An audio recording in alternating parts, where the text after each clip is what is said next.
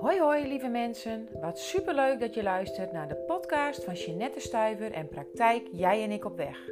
De podcast vol inspiratie, informatie, inzicht en bewustwording over hoe jij jouw leven kan leven. Uit je gedachten terug naar je gevoel. Ontdek, voel en ervaar wie je werkelijk bent. Wil jij gaan voor meer rust, zelfvertrouwen en eigenwaarde? Ga dan snel mee. Ik heb er zin in.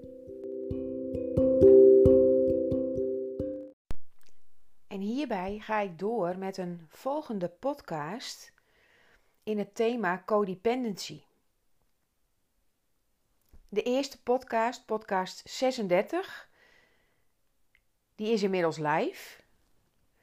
Daarin sprak ik met jullie en liet ik jullie weten, ja, wat is codependency eigenlijk? En toen had ik al gezegd, codependency is een reactie uh, op een hechtingstrauma en het is een verzameling patronen, verzameling overlevingsstrategieën, waarbij jij de controle probeert te houden over je gevoelens en relaties. En waar als je daar erg last van hebt, absoluut jezelf in gaat verliezen. Omdat je namelijk steeds bezig bent met de ander en niet met jezelf. En vandaag wil ik je dan ook meenemen in het thema uh, emotionele belasting.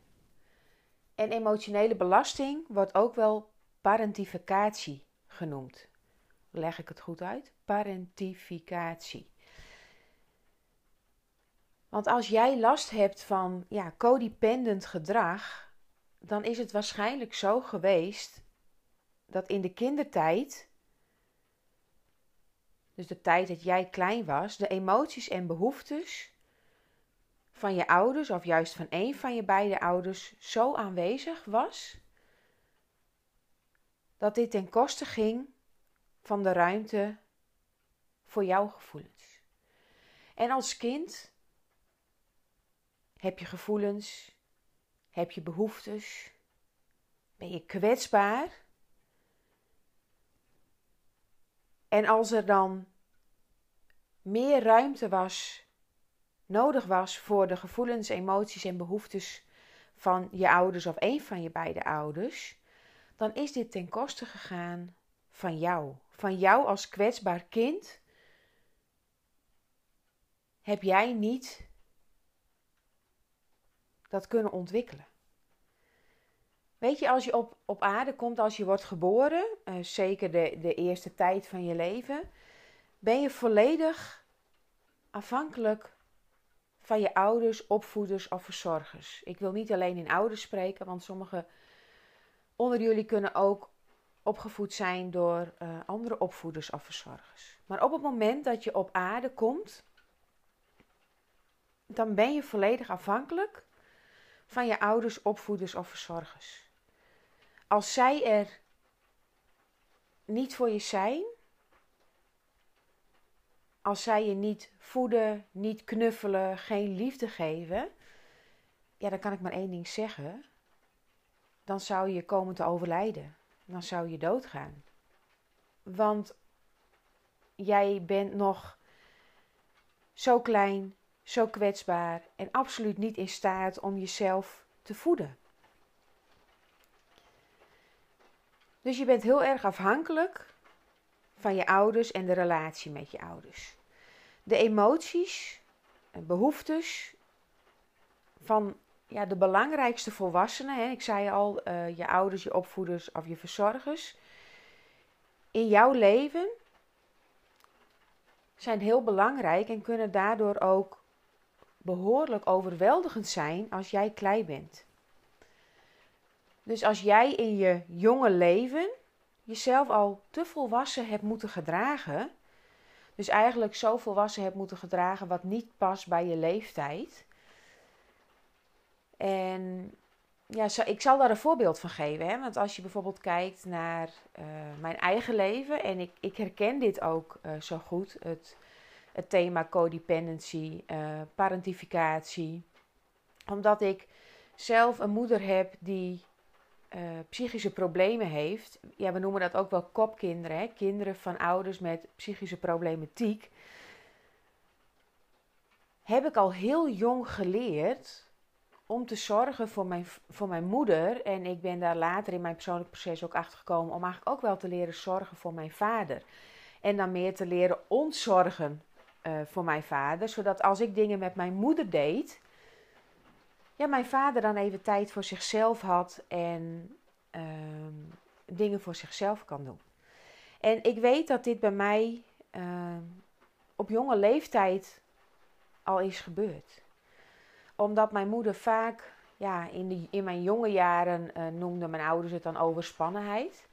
En het was eigenlijk altijd in de, in de lente en in de herfst. Dat, dat was eigenlijk altijd de periode uh, ja, dat het voor mijn moeder heel zwaar was.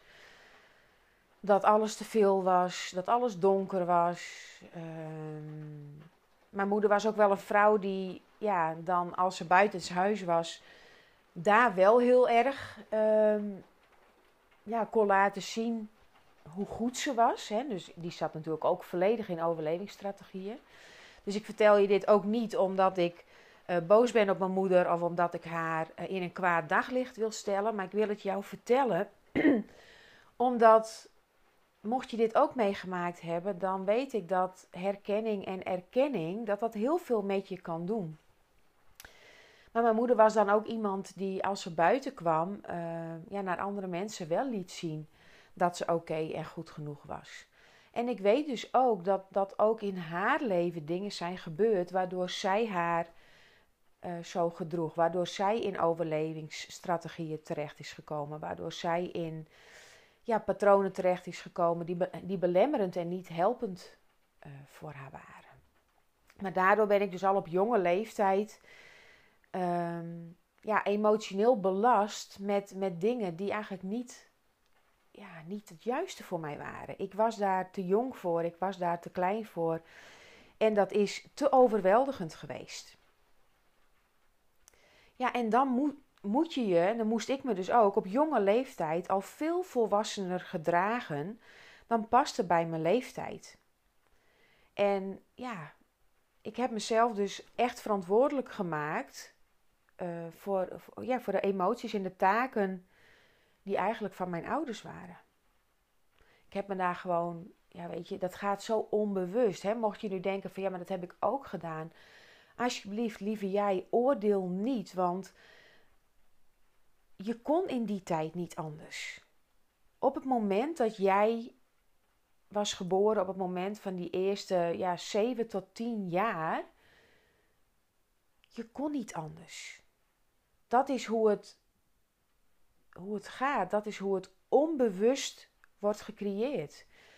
Dus daarom is het van je patronen en overlevingsstrategieën afkomen ook nog niet zo makkelijk, omdat ze al heel jong onbewust zijn ingeprent. Dus ze zitten op een onbewuste laag in jou. Daar heb je je allereerst bewust van te worden. Dus alsjeblieft, oordeel niet. Want op het moment dat je over jezelf gaat oordelen, dan zet je jezelf eigenlijk nog een keer in de kou. En dat is absoluut niet wat ik wil. Want uh, ik, heb, ik kan ook spreken uit ervaring, want ik heb dat echt zelf heel lang gedaan. Zelf dingen kwalijk genomen. Waarom? Uh, waarom heb ik niet? Waarom had ik niet? Maar ik weet ook uit ervaring, het helpt je niet. Je komt er geen, geen stap en geen streep verder mee. Dus probeer dat niet te doen. En doe je dat wel heel veel, Zoek dan eens contact via DM of via WhatsApp. Kun je ook vinden op mijn website. En dan kan ik je een aantal tips geven. Want het is, ja, het is zonde. Um, want het gaat echt ten koste van je zelfvertrouwen, van je eigen waarde. En dat is nou juist wat ik zou willen, dat weer gaat groeien bij jou. Want dat heb ik ja, in de afgelopen tien jaar zo ervaren dat ik van een, ook al leek ik wel een zekere vrouw, van een onzekere vrouw met een laag zelfbeeld, weinig eigenwaarde, weinig zelfvertrouwen. Het woord zelfliefde kende ik al helemaal niet. Weer ben opgebloeid naar de vrouw die ik vandaag de dag ben. En ben ik dan volmaakt? Nee, absoluut niet. En dat hoeft ook niet, want ik zie het leven als één groot leerproces. Nou, dit was even een, een, een korte zijweg, uh, maar vooral over het stukje niet oordelen over jezelf. Lief zijn voor jezelf. Want ja, zelfliefde gaat ook over lief zijn voor jezelf. Maar we zaten in het stukje parentificatie. En als, ja, als jij je dan al op jonge leeftijd te volwassen hebt moeten gedragen voor jouw leeftijd. En jij hebt jezelf verantwoordelijk gevoeld voor de emoties en voor de taken van je ouders. Dus die, die hoorden bij de leeftijd van je ouders. Ja, dan praten we over parentificatie, over emotionele belasting. En dan is de kans ook echt groot dat jij jezelf hebt geleerd om je eigen gevoelens, emoties en behoeftes aan de kant te zetten. Herkenbaar? Ik zie het vaak in de praktijk dat, dat vrouwen gewoon niet meer weten wat ze voelen, dat vrouwen niet meer weten wat ze nodig hebben, dat vrouwen niet meer weten wie ze zijn. Ja, en dan weet ik bijna 99,9% zeker dat dat dus is gebeurd omdat daar vroeger niet voldoende ruimte voor was. Want als daar geen ruimte was, hè, als je bezig moest zijn met de gevoelens en emoties uh, van je ouders, je opvoeders of je verzorgers, um, ja, en je hebt dus geleerd om je eigen gevoelens en behoeftes aan de kant te zetten, ja, dan weet je dat ook niet. Dan is je dat niet geleerd, dan heb je dat niet meegekregen. Uh, en vaak ging dat vroeger uh, gewoon vanzelf en heel gemakkelijk hoor. Want op die jonge leeftijd denk je daar niet bewust over na.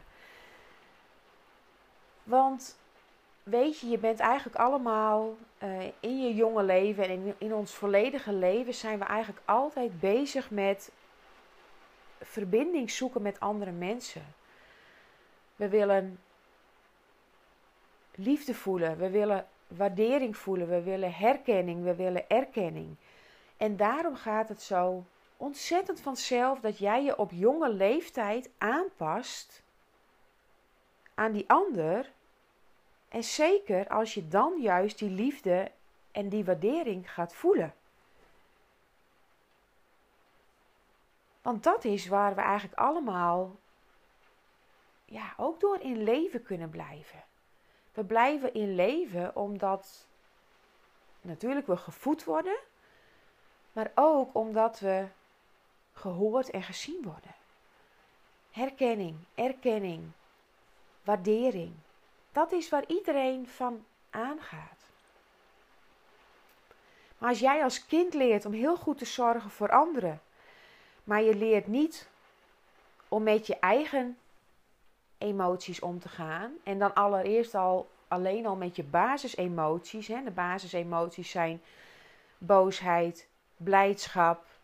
Ehm, dan heb je nog bedroefd. En dan heb je nog bang. En dat, dat zijn de eerste basisemoties. En ik noem ze altijd in, in de B's. Want je kunt ze natuurlijk ook verdriet en angst noemen. Maar uh, ja, dat zijn de vier B's. Dus bang, bedroefd, blijdschap. En nou ben ik de, uh, de laatste even kwijt, maar ik heb ze hiervoor opgenoemd. En als je dat niet hebt geleerd, dan heb je in je volwassen leven met dat soort emoties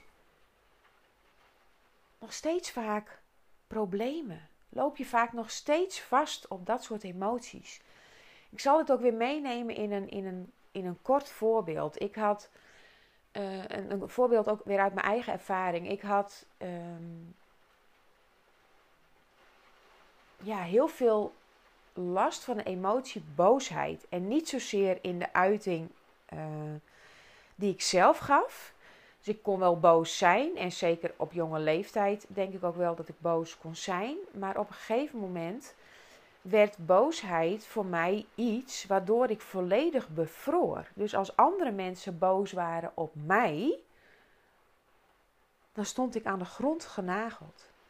Dan bevroor ik van binnen, ja, en ik denk ook van buiten, ik denk dat mensen het echt hebben kunnen zien, letterlijk en figuurlijk. Is dat handig? Nee, helemaal niet. Want ehm, heel vaak was de boosheid helemaal niet op mij gericht, maar ik identificeerde die boosheid wel met mijzelf. Dus ik dacht dat mensen boos waren uh, op mij.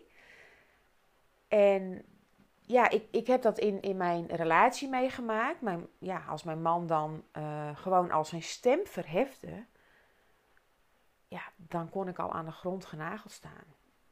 Als hij dat bijvoorbeeld bij de kinderen deed, dan bevroor ik eerst letterlijk een, letterlijk een aantal seconden. en op een gegeven moment ging ik dan proberen het, het hele systeem weer te redden. Dus ging ik alles pleasen en zorgen dat alles weer in goede banen werd geleid. En in mijn baan, uh, in mijn werk als supermarktmanager, ja, had ik ook wel eens boze klanten. Omdat er een product niet in de winkel was. En je wilt niet weten hoe ongelooflijk uh, boos mensen kunnen zijn. Maar dat ik dan ook volledig aan de grond genageld stond. Dus daarin voelde ik op een gegeven moment ook wel ja, je hebt echt iets te doen met een aantal emoties. Want je hebt daar gewoon niet op de juiste wijze ja, mee geleerd om te gaan. En dat is dan ook een stukje wat me brengt naar ehm, emotionele verwaarlozing. Dit is ook een thema wat ik wel eens, uh, nee, niet wel eens, wat ik wel heel vaak noem in mijn praktijk: emotionele verwaarlozing. Um, dit is er vaak omdat je emotioneel uh, niet beschikbare ouders hebt gehad. En dan hoor ik heel vaak, ja, mijn mijn ouders waren er wel. En ze zaten altijd klaar met koffie en thee. En als ik uit school kwam, dan waren ze er voor mij. Prachtig, prachtig als je dat hebt meegekregen. Maar als ze je niet hebben geleerd om om te gaan met je emoties, dan was er sprake van emotionele verwaarlozing. als je ouders niet wisten met jouw emoties en dan ook met die van hunzelf om te gaan, want op het moment dat ze niet met jouw emoties om kunnen gaan, kunnen ze vaak ook niet met hun eigen emoties omgaan, omdat zij dat misschien weer niet hadden geleerd van hun ouders. Of, dat zie ik ook regelmatig, dat ouders te druk bezig zijn met het overleven van hun e-, eigen emotionele situaties. En dat is natuurlijk ook wat ik dan bij mijn moeder nu achteraf zie. Hè? Toen op jonge leeftijd niet, maar nu wel. Zij was te druk met haar eigen emotionele situaties. Met haarzelf op de been houden. Eigenlijk begrijp ik volledig dat ze mijn emoties daar niet bij kon hebben. En op het moment ja, dat er dan geen ruimte is voor jouw emoties, heb je dus helemaal niet geleerd om woorden te geven aan wat jij voelt.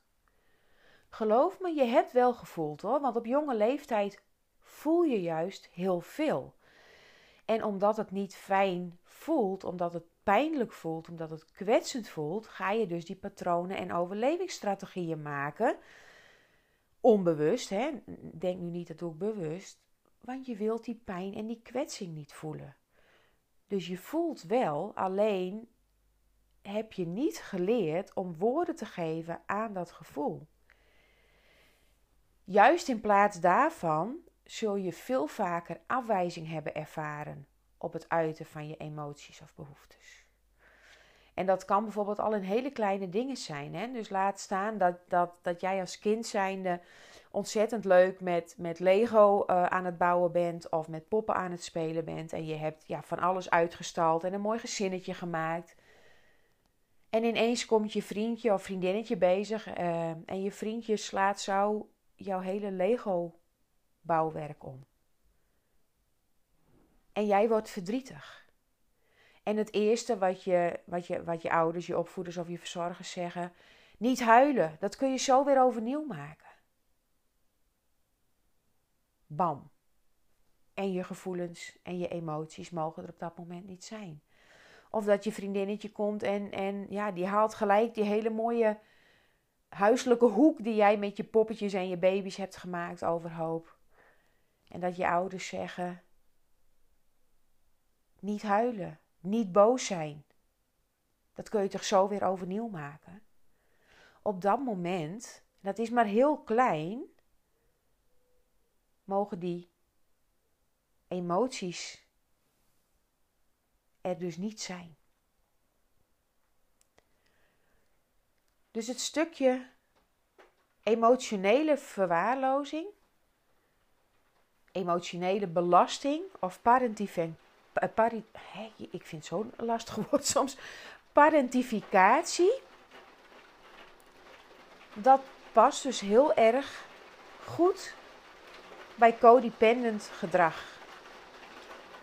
En wat ik in het begin ook al zei, dat heeft dus te maken met dat jij in je kindertijd op jonge leeftijd meer bezig, tussen aanhalingstekens, moest zijn met de emoties en de behoeftes van je ouders. Dat die van hun ook meer aanwezig waren. Jij hebt er alles aan gedaan om die waardering te blijven voelen. Het liefst niet die afwijzing, want afwijzing doet pijn en waardering, dat voelt goed. Dus op dat moment doe jij er alles aan, heb jij er alles aan gedaan om voor die ander er te zijn, om voor die ander te zorgen. En heb jij, en is dus bij jou, je eigen emoties en behoeftes die zijn verwaarloosd. Dus dit was weer een volgend stukje in het thema codependentie. Codependency. Ik vind eigenlijk co-afhankelijkheid veel handiger. Ik, ik hou helemaal niet zo van Engelse benamingen, maar dat zul je ook wel weten als je mij volgt op Instagram en zo. Ik hou het het liefst allemaal in het Nederlands. Dus parentificatie staat voor emotionele belasting. En co-afhankelijkheid staat voor codependency. En ik hoop je vandaag ook weer in dit thema een stukje te hebben meegegeven. En mocht jij nu denken, Jeanette, verdorie, ik herken me hier zo in. En ik loop ook zo vast in dit soort patronen. Ja, dan kan ik eigenlijk maar één ding zeggen. Neem een keer contact met mij op. Dan gaan we samen kijken wat jij nodig hebt. Het gaat mij er niet om om, om je gelijk een traject te verkopen. Het gaat mij er niet om om je ehm, in een hoekje te duwen. Soms heb je aan een aantal tips al voldoende. Soms kan ik je met een aantal kleine dingen al op weg helpen. Maar ik kan je wel zeggen uit de grond van mijn eigen hart: blijf er niet mee rondlopen. Want je neemt het namelijk mee in andere relaties om je heen. En daar vertel ik je in de volgende podcast meer over. Denk jij nu, deze podcast of deze reeks van podcasts, ja, die zouden eigenlijk veel meer mensen mogen horen? Ja, dan heb ik echt een vraag. Deel hem via je Instagram stories. Dat kan vanuit uh, Spotify. Of laat via iTunes een reactie achter. Ik zou het super leuk vinden om meer en meer mensen hiermee bekend te maken. Dus als je denkt, dit moeten meer mensen horen. Je kunt het ook delen in WhatsApp, onder je vrienden, onder je vriendinnen, onder je familie. Als je denkt, dit moeten meer mensen horen, deel hem. En in de volgende podcast kom ik dus uh, terug op waar ik net mee eindigde. Dat je dus eigenlijk dit soort patronen die je hebt geleerd van vroeger meeneemt in je relaties, in je nu, in het nu. En dat is niet alleen je liefdesrelaties, dat zijn eigenlijk alle relaties om je heen. Voor nu wens ik je weer vele liefdevolle momenten en tot de volgende keer. Super bedankt dat jij deze aflevering weer hebt geluisterd. Heb ik jou geïnspireerd en wil jij een ander inspireren? Deel dan deze podcast op je Instagram, Facebook of aan iemand persoonlijk via WhatsApp. Op deze manier werken we samen om nog meer vrouwen te laten voelen wie ze werkelijk zijn. Wil jij nog iets aan mij kwijt? Voel je welkom. Mijn gegevens vind je op mijn website www.jijenikopweg.nl. Tot de volgende keer. Doei doei!